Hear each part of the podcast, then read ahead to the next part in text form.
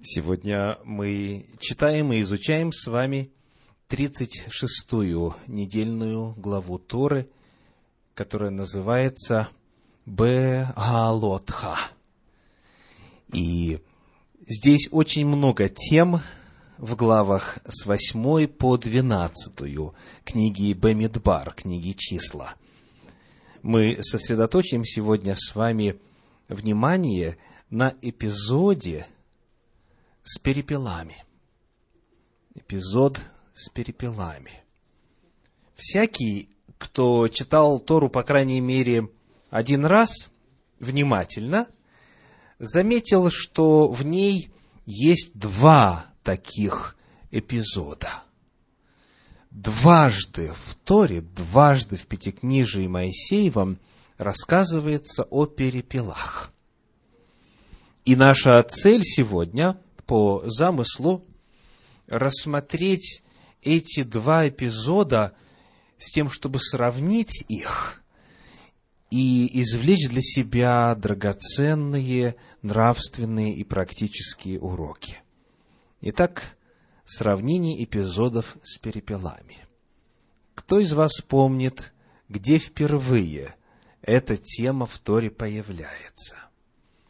Где в каком месте Пятикнижье говорится о перепелах впервые. Это книга Исход, 16 глава. Исход, 16 глава. Мы прочитаем с вами первые 15 стихов и 31. Первые 15 стихов и 31 стих. «И двинулись из Елима, и пришло все общество сынов Израилевых в пустыню Син, что между Елимом и между Синаем, в пятнадцатый день второго месяца по выходе их из земли египетской. И возроптало все общество сынов Израилевых на Моисея и Аарона в пустыне.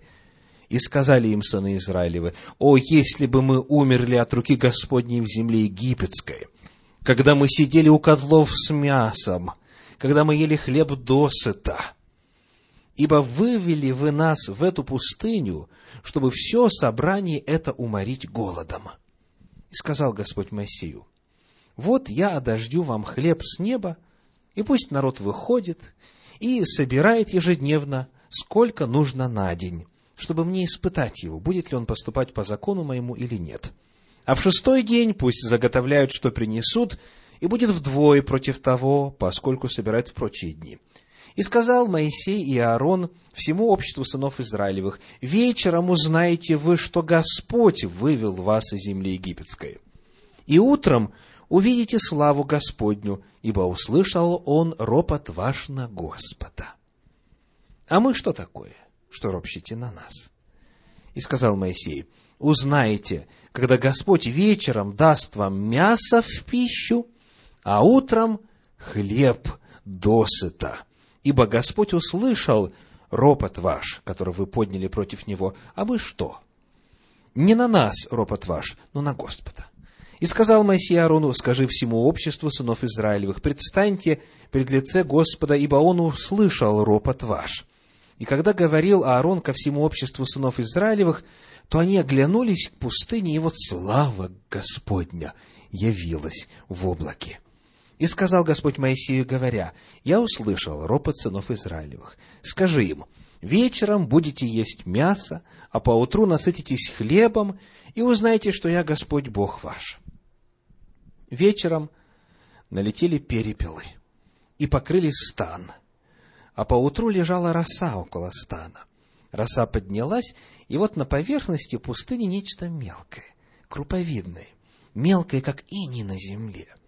И увидели сыны Израилевы, и говорили друг другу, что это? Ибо не знали, что это. И Моисей сказал им, это хлеб, который Господь дал вам в пищу. И 31 стих, и нарек дом Израилевых хлеба тому имя манна. Она была как кориандровое семя, белая, вкусом же, как лепешка, с медом. Вот первый эпизод зададим несколько вопросов. В какое время, на каком этапе путешествия Израиля из Египта в Ханаан случился этот эпизод? Запомнили? Это был второй месяц, какой день? Пятнадцатый день. В действительности, первый стих этой главы первый стих 16 главы книги Исход так и говорит, в 15 день второго месяца по выходе их из земли египетской. То есть, уже месяц они путешествуют, уже месяц они должны чем-то питаться, а ясно, что в походных условиях ни в магазин сходить невозможно, ни на базар, вырастить ничего невозможно. То есть, иными словами, запасы пищи, которые у них были, к этому моменту уже должны были истощиться. И мы таким образом плавно переходим к причине ропота. Второй вопрос, который очень важен. Какая причина ропота? Вот что говорит об этом известный комментатор Торы Раши. День этой остановки назван особо, потому что в этот день кончились лепешки из теста, вынесенного ими из Мицраима, из Египта, и стал необходим манна, манна.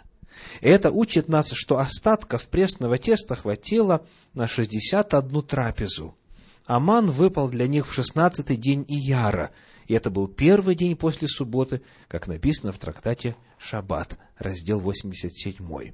И дальше говоря о причине ропота, он говорит, потому что кончился хлеб.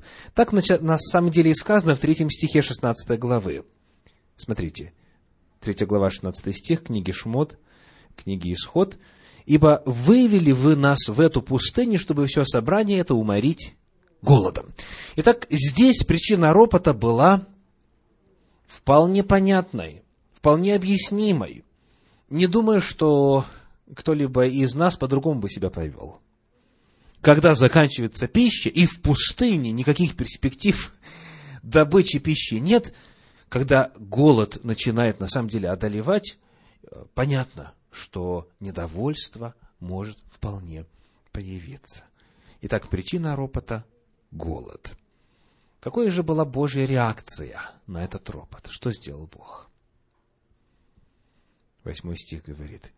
«И сказал Моисей, узнаете, когда Господь вечером даст вам мясо в пищу, а утром хлеб досыта.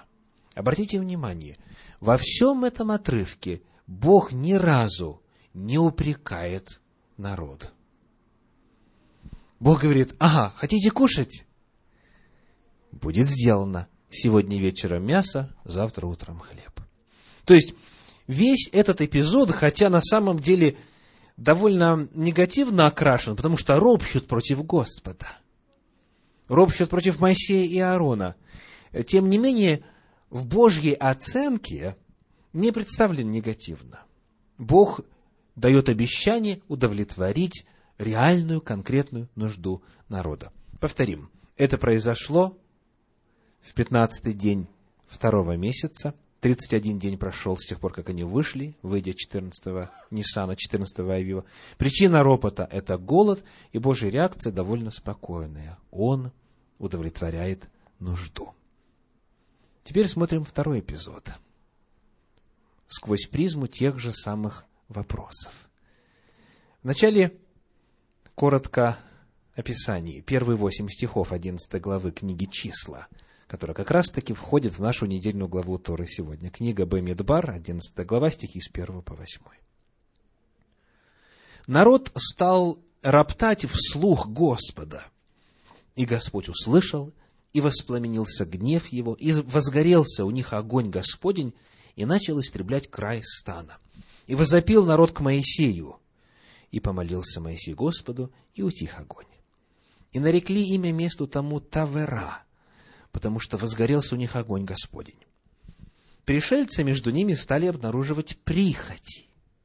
А с ними и сыны Израилевы сидели и плакали, и говорили, кто накормит нас мясом?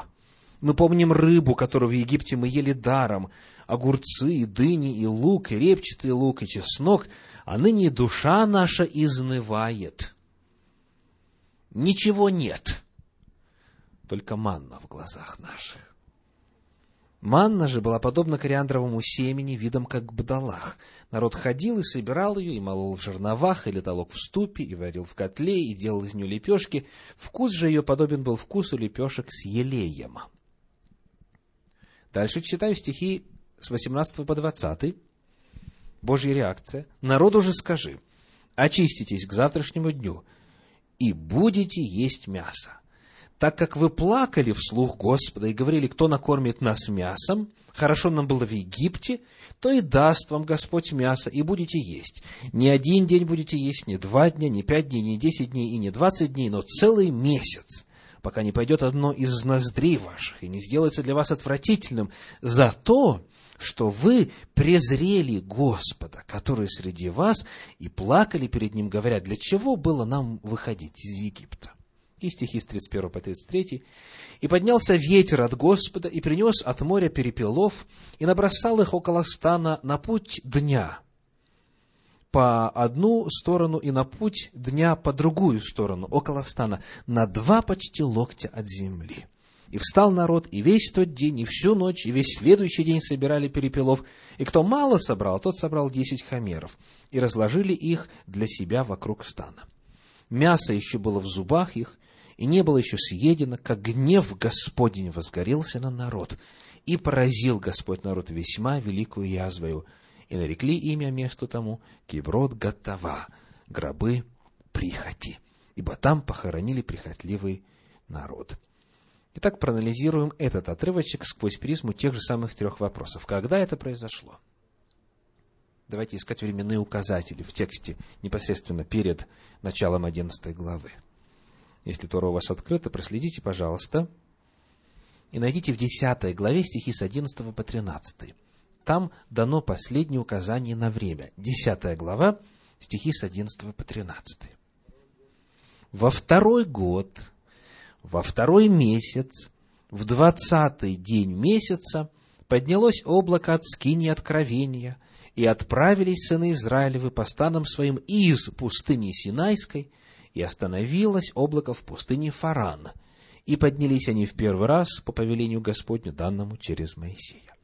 Этот эпизод произошел год спустя. Сколько прошло, если точно? Это тоже второй месяц, только день двадцатый. То есть год и пять дней прошло. Год и пять дней. 365 дней. Как раз солнечный год, а лунный год 360 дней. Да? 365 дней прошло, год прошел. То есть уже год, уже год народ питается регулярно небесной пищей сказано, хлеб ангельский ел человек. Уже целый год у народа удовлетворены все нужды. Откуда они пили? Из скалы, которая следовала за ними. Так? У них постоянно был источник воды. Вода была, хлеб был – то есть нужды их насущные все были удовлетворены. И потому мы переходим с вами ко второму вопросу. Что же стало причиной ропота? Если в первом случае причина была понятна, голод обязательно вызывает недовольство, по-другому быть не может, то здесь они были сыты, ни, ни жажды, ни голода, ни э, желания, как говорится, подкрепить силы свои не было. То есть, вот как Библия отвечает на этот вопрос. Четвертый стих. Четвертый стих, одиннадцатой главы книги числа. Пришельцы между ними начали обнаруживать, какое слово там дальше? Прихоти. Прихоти. А с ними и сыны Израилевы сидели и плакали и говорили, кто накормит нас мясом? Итак, здесь причина ропота – прихоть. Как бы вы дали определение термину прихоть? Что это такое? Прихоть. Это желание какое? Вот я слышу интересное определение чего-то второстепенного. Так, как еще можно было? Это желание чего? Вот хороший термин прозвучал желание излишества. То есть, это желание чего-то, что не является потребностью. Так? Если у кого еще есть хороший синоним, пожалуйста, хорошее определение. То есть, есть то, что необходимо для жизни, и это Всевышний им обеспечивал. Вполне, сполна. А здесь они стали обнаруживать прихоти. То есть причина ропота здесь совершенно иная. Сытый народ захотел чего-то особенного. И, и вот это желание настолько было сильным у них, что привело к чему, помните? В семействах своих, семьями своими, весь народ сидел в шатрах и плакал. Вот вы когда-нибудь подобное встречали? Вот так хочется этих домашних пельменей, которые мама в детстве когда-то готовила, что 500 долларов бы отдал за одно маленькое блюдо. Встречали такую постановку вопроса? Нет? Или вот, вот так хочется удалить, удовлетворить вот это свое желание, ну, скажем, в интимной сфере, что готов пойти на грех. Да?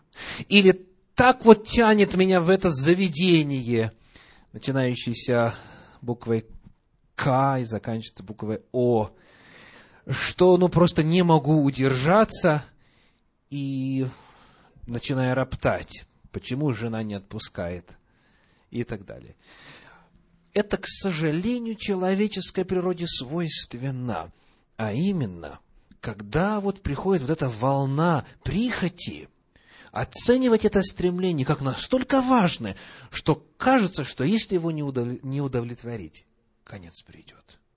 И человек, вот движимый этой жаждой желания удовлетворить свою похоть, готов на против воли Божьей идти, потому что они говорят, для чего мы не остались в Египте? Представляете, лучше нам быть в Египте, в рабстве, чем страдать от невозможности удовлетворения этой прихоти, этой похоти, этого стремления, которое не является необходимостью, а представляет собой излишество. И потому вот во свете этого коренного различия нам чуть легче понять Божью реакцию. Потому что там реакция, помните, какой была? Не осуждение, со стороны Бога, ни выражение недовольства, понимание и удовлетворение их нужды. Здесь наказание. Он дает то, что они хотели, и то, что он им дает, и становится причиной их гибели. Очень интересно, что когда у нас говорится о язве, 33 стих, 11 глава, мясо еще было в зубах их, книга числа, 11 глава, 33 стих. «Мясо еще было в зубах их, и не было еще съедено, как гнев Господний возгорелся на народ, и поразил Господь народ весьма великую язвою». Слово «язва», если вы посмотрите разные переводы, а, подается как «мор». «Мор», то есть эпидемия. Но есть ли какие-нибудь догадки, от чего эта эпидемия могла случиться? Эпидемия – Конечно, это же условия пустыни. Огромное количество птицы вокруг грудами лежит, без холодильников и так далее.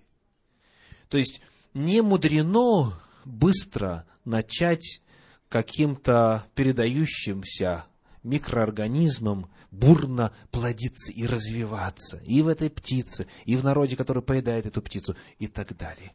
То есть, Господь здесь проявляет наказание, дав людям то, что они просили. Давайте на эту тему немножечко поговорим. Порой случается так, и в Библии мы видим это неоднократно, что человек настолько сильно хочет удовлетворить свою прихоть, настолько сильно просит чего-то у Господа и так далее, что Господь говорит, ну, хорошо, бери и дает. Ведь они же не сами туда прилетели, а Господь их туда привел, правда? То есть Бог ответил на молитву Бог ответил на желание, на просьбы, на плач. Но когда Бог отвечает таким вот образом и дает человеку то, что он не хочет давать, Бог не желал им зла, не так ли? Бог был против этого решения. Но если настаивать на своей воле, то Бог эту просьбу исполняет. И в Библии есть несколько подобных примеров. Но, к сожалению, к сожалению, человеку никогда не бывает в результате хорошо. Человеку не бывает в результате на благо то, что он попросил у Господа. Если это есть вожделение, если это есть прихоть, если это есть излишество, если это не во благо.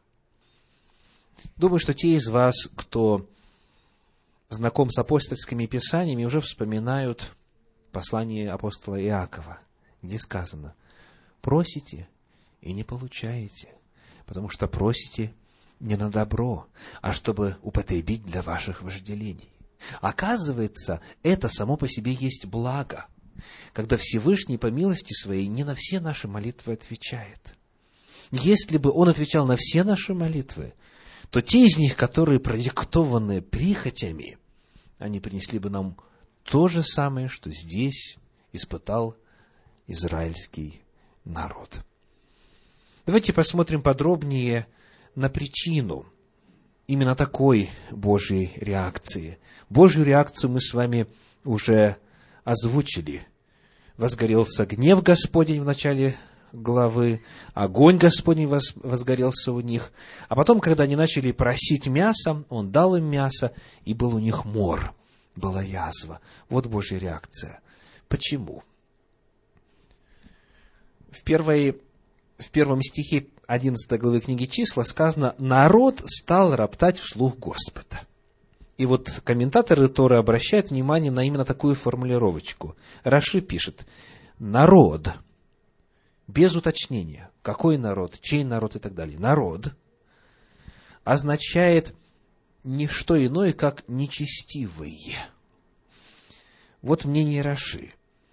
И он дальше приводит некоторые свидетельства – и также сказано, что делать мне с этим народом в книге Исход, 17 глава, 14, 4 стих, Исход 17, 14. И сказано, этот недобрый народ, книга Иеремии 13, 10. Когда же это люди достойные, называются мой народ. Как сказано, отпусти мой народ, книга Исход 5, 1. Или «Мой народ, что я сделал тебе?» Михея, 6 глава, 3 стих. То есть эта фраза «народ», это слово означает не что иное, как предлог, они ищут предлога, как бы устраниться и не следовать вездесущему. Вот толкование Раши. И очень интересно, когда мы сравниваем с вами этот эпизод 11 главы книги числа с эпизодом 16 главы книги Исход, то обозначение народа на самом деле существенно отличается. Вспомним. Вспомним второй стих 16 главы книги Исход. Исход 16.2. «И возроптало все общество сынов Израилевых». Вот как они названы общество сынов Израилевых. А здесь народ стал роптать. То есть уже своим народом Бог его не может здесь назвать, потому что желания у них отнюдь неестественные, грешные. То есть народ в смысле нечестивый народ. Далее, посмотрим внимательно на четвертый стих – Пришельцы между ними стали обнаруживать прихоти, а с ними и сыны Израилевы. Сидели и плакали и говорили, кто накормит нас мясом. И вот тот же комментатор Раши задает такой вопрос. Но разве у них не было мяса? Как бы вы на этот вопрос ответили? Было у них мясо или нет? Конечно, конечно. Давайте вспоминать книгу Исход, 12 главу, 38 стих сказано, и мелкий, и крупный скот, стадо весьма большое. Исход 12.38. Сказано, и множество разноплеменных людей вышли с ними, и мелкий и крупный скот, стадо весьма большое. То есть, кто хотел мяса, мог его есть.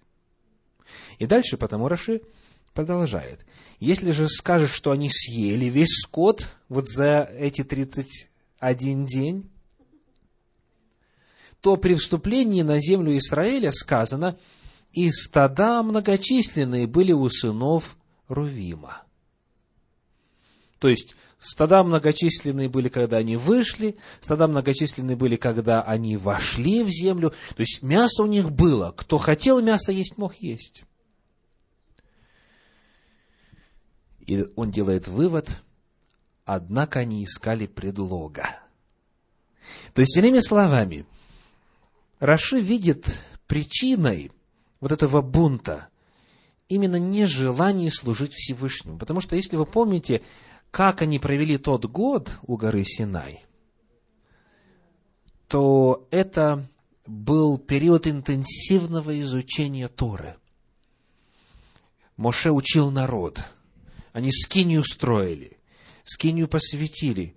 И вот теперь уже вся Тора во всем объеме, все заповеди перед народом были как ориентир, идеал и мерило поведения. И потому комментаторы видят здесь, что несмотря на то, что Всевышний все обеспечил необходимое для жизни, и грех было жаловаться, народ тяготился именно вот этим бременем.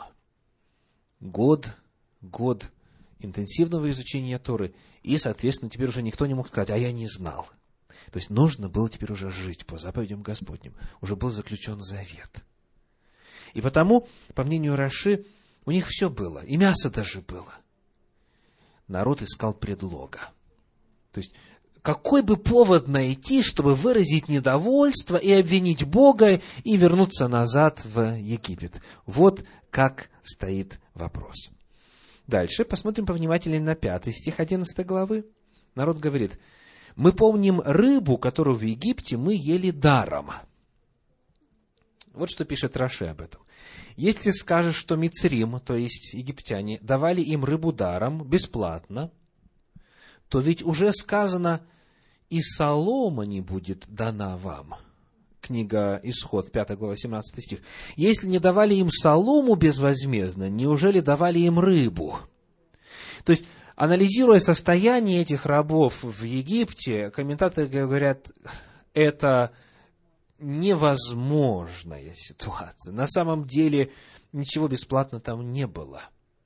И если посмотреть на ситуацию накануне выхода из Египта, то она вообще была невыносимой.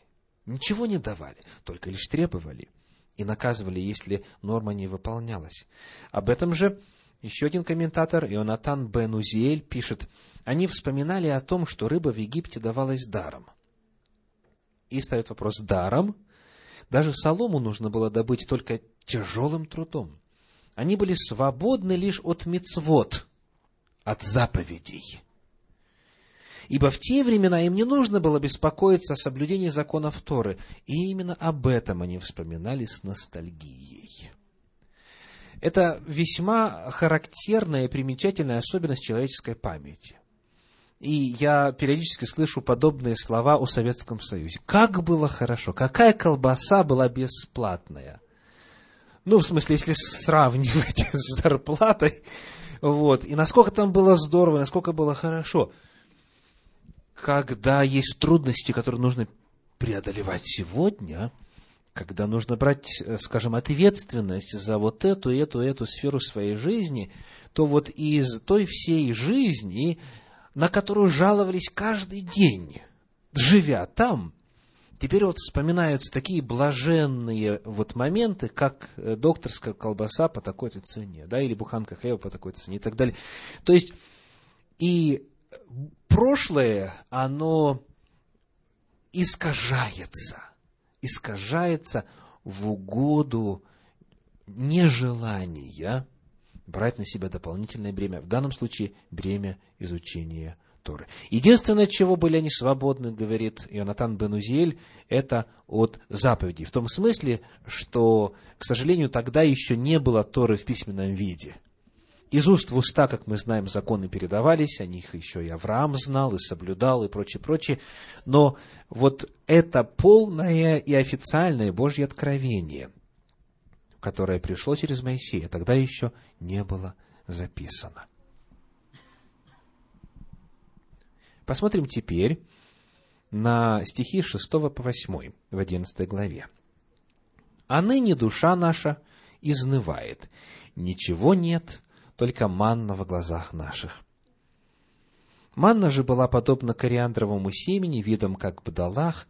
Народ ходил и собирал ее, и молол в жерновах или толок в ступе, и варил в котле, и делал из нее лепешки. Вкус же ее подобен был вкусу лепешек с елеем.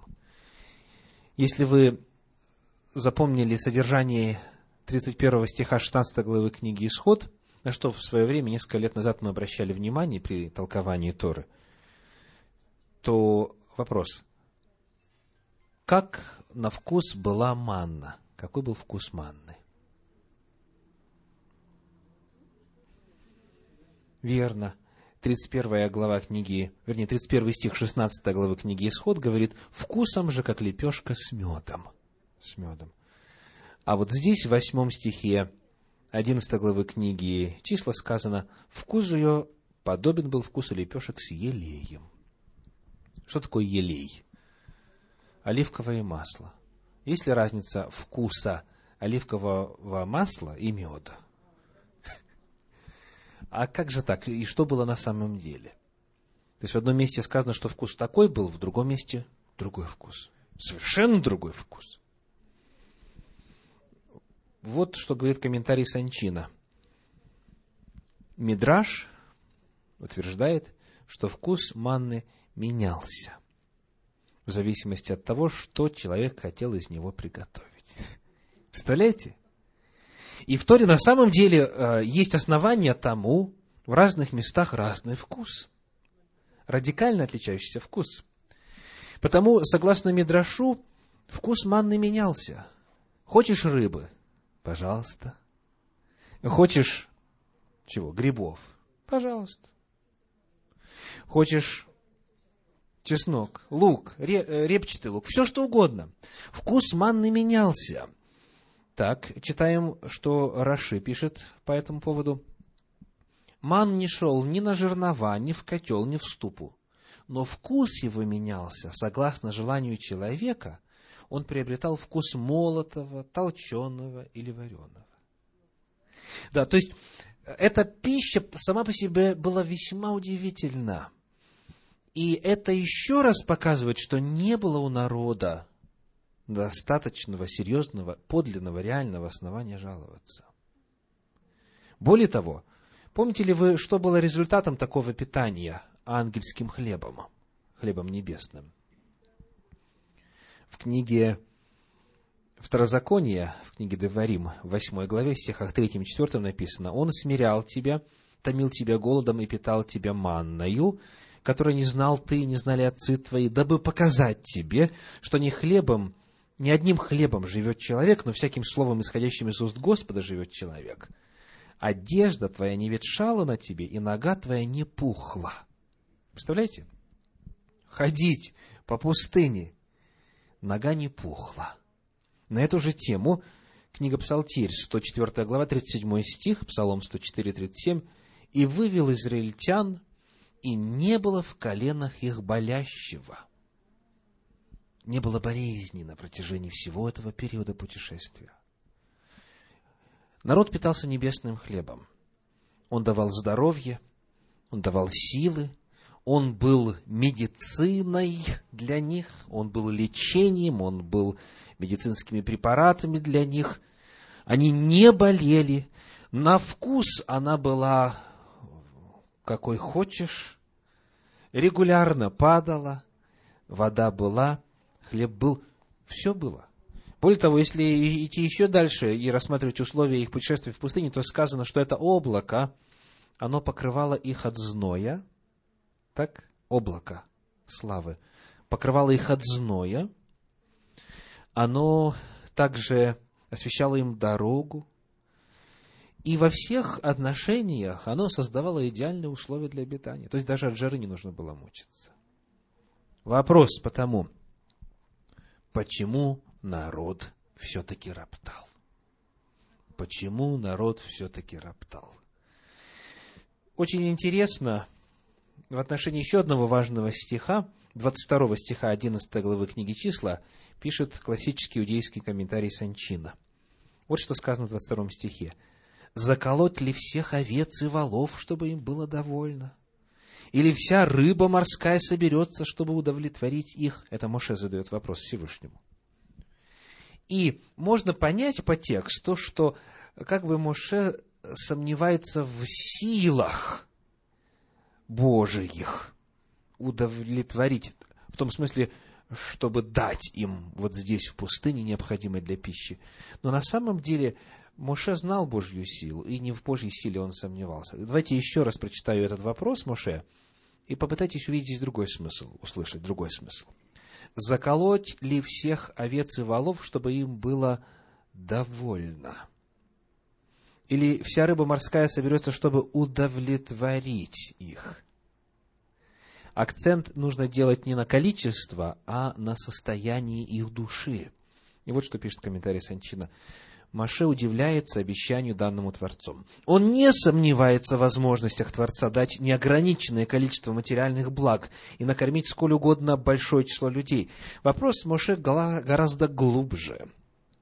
Он сомневается в том, что Всевышний может заставить людей, у которых есть все, быть довольными – еще раз почитай. Он сомневается в том, что Всевышний может заставить людей, у которых есть все, быть довольными. Ведь претензии тех, кто просил мяса, отвергая ман, были продиктованы не голодом, а общим недовольством всем тем, что им дает Творец, и желанием жить, как все народы, питаясь обычной пищей, а не хлебом с небес. Вот именно вот это состояние постоянной зависимости от Всевышнего, вот это, по мнению комментаторов, было главной причиной недовольства. Плаут в своем комментарии на Тору пишет, бунтовщики тосковали по мясу и по разнообразию, но не по еде как таковой, поскольку народ не голодал – мясо было объектом краткосрочного желания, но после того, как оно было удовлетворено, или более чем удовлетворено, основные проблемы, послужившие причиной бунта, остались в силе. То есть причины подлинные, реальные, настоящие, были гораздо глубже. Вот что пишет Равин Григорий Котляр.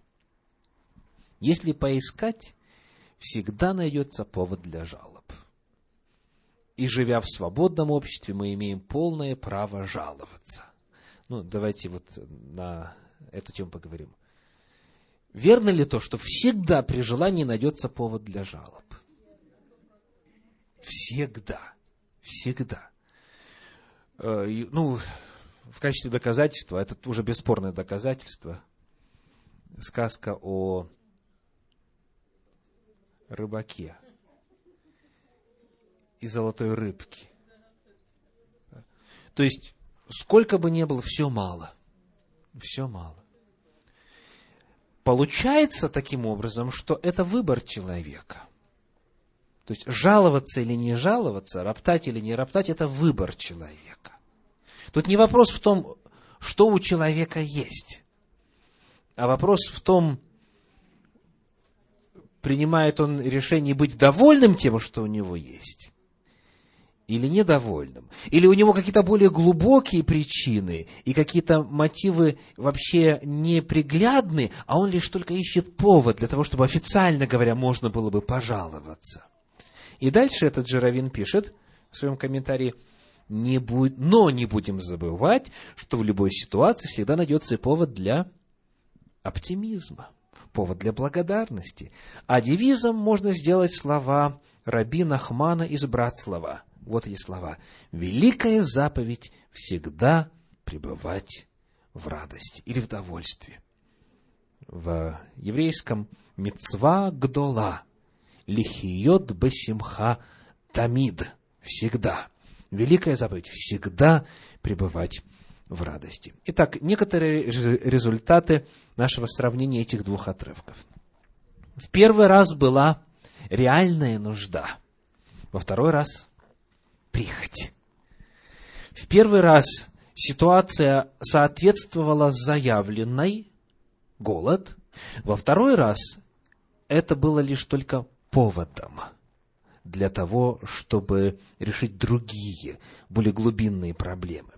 В первый раз потому не было наказания от Всевышнего. Господь понимает и спокойно реагирует на ропот, связанный с реальной нуждой. Во второй раз Бог дает просимое, и в результате приходит наказание, потому что Господь знал, почему это происходило. Ропот, таким образом, это не спровоцированная реакция, хотя часто именно так люди это интерпретируют. Начинают роптать, потому что что-то вокруг вот неладно, что-то это спровоцировало, что-то является на самом деле реальной причиной. На самом деле это не всегда так. Ропот – это выбор человека, а со временем это привычка человека. Сколько не дашь, все равно будет недоволен. Ропот – это ситуация, в которой человек может остановиться и задать вопрос, почему я это делаю, и что мною движет. Итак, мы можем быть очень откровенны со Всевышним. Если на самом деле мы терпим нужду, можно не стесняться в словах, выражениях. Молитвы, которые ко Всевышнему обращаются в Библии, очень откровенны, не правда ли? И люди, которые находятся в состоянии нужды, они откровенно Богу об этом говорят, и Господь никогда не обижается.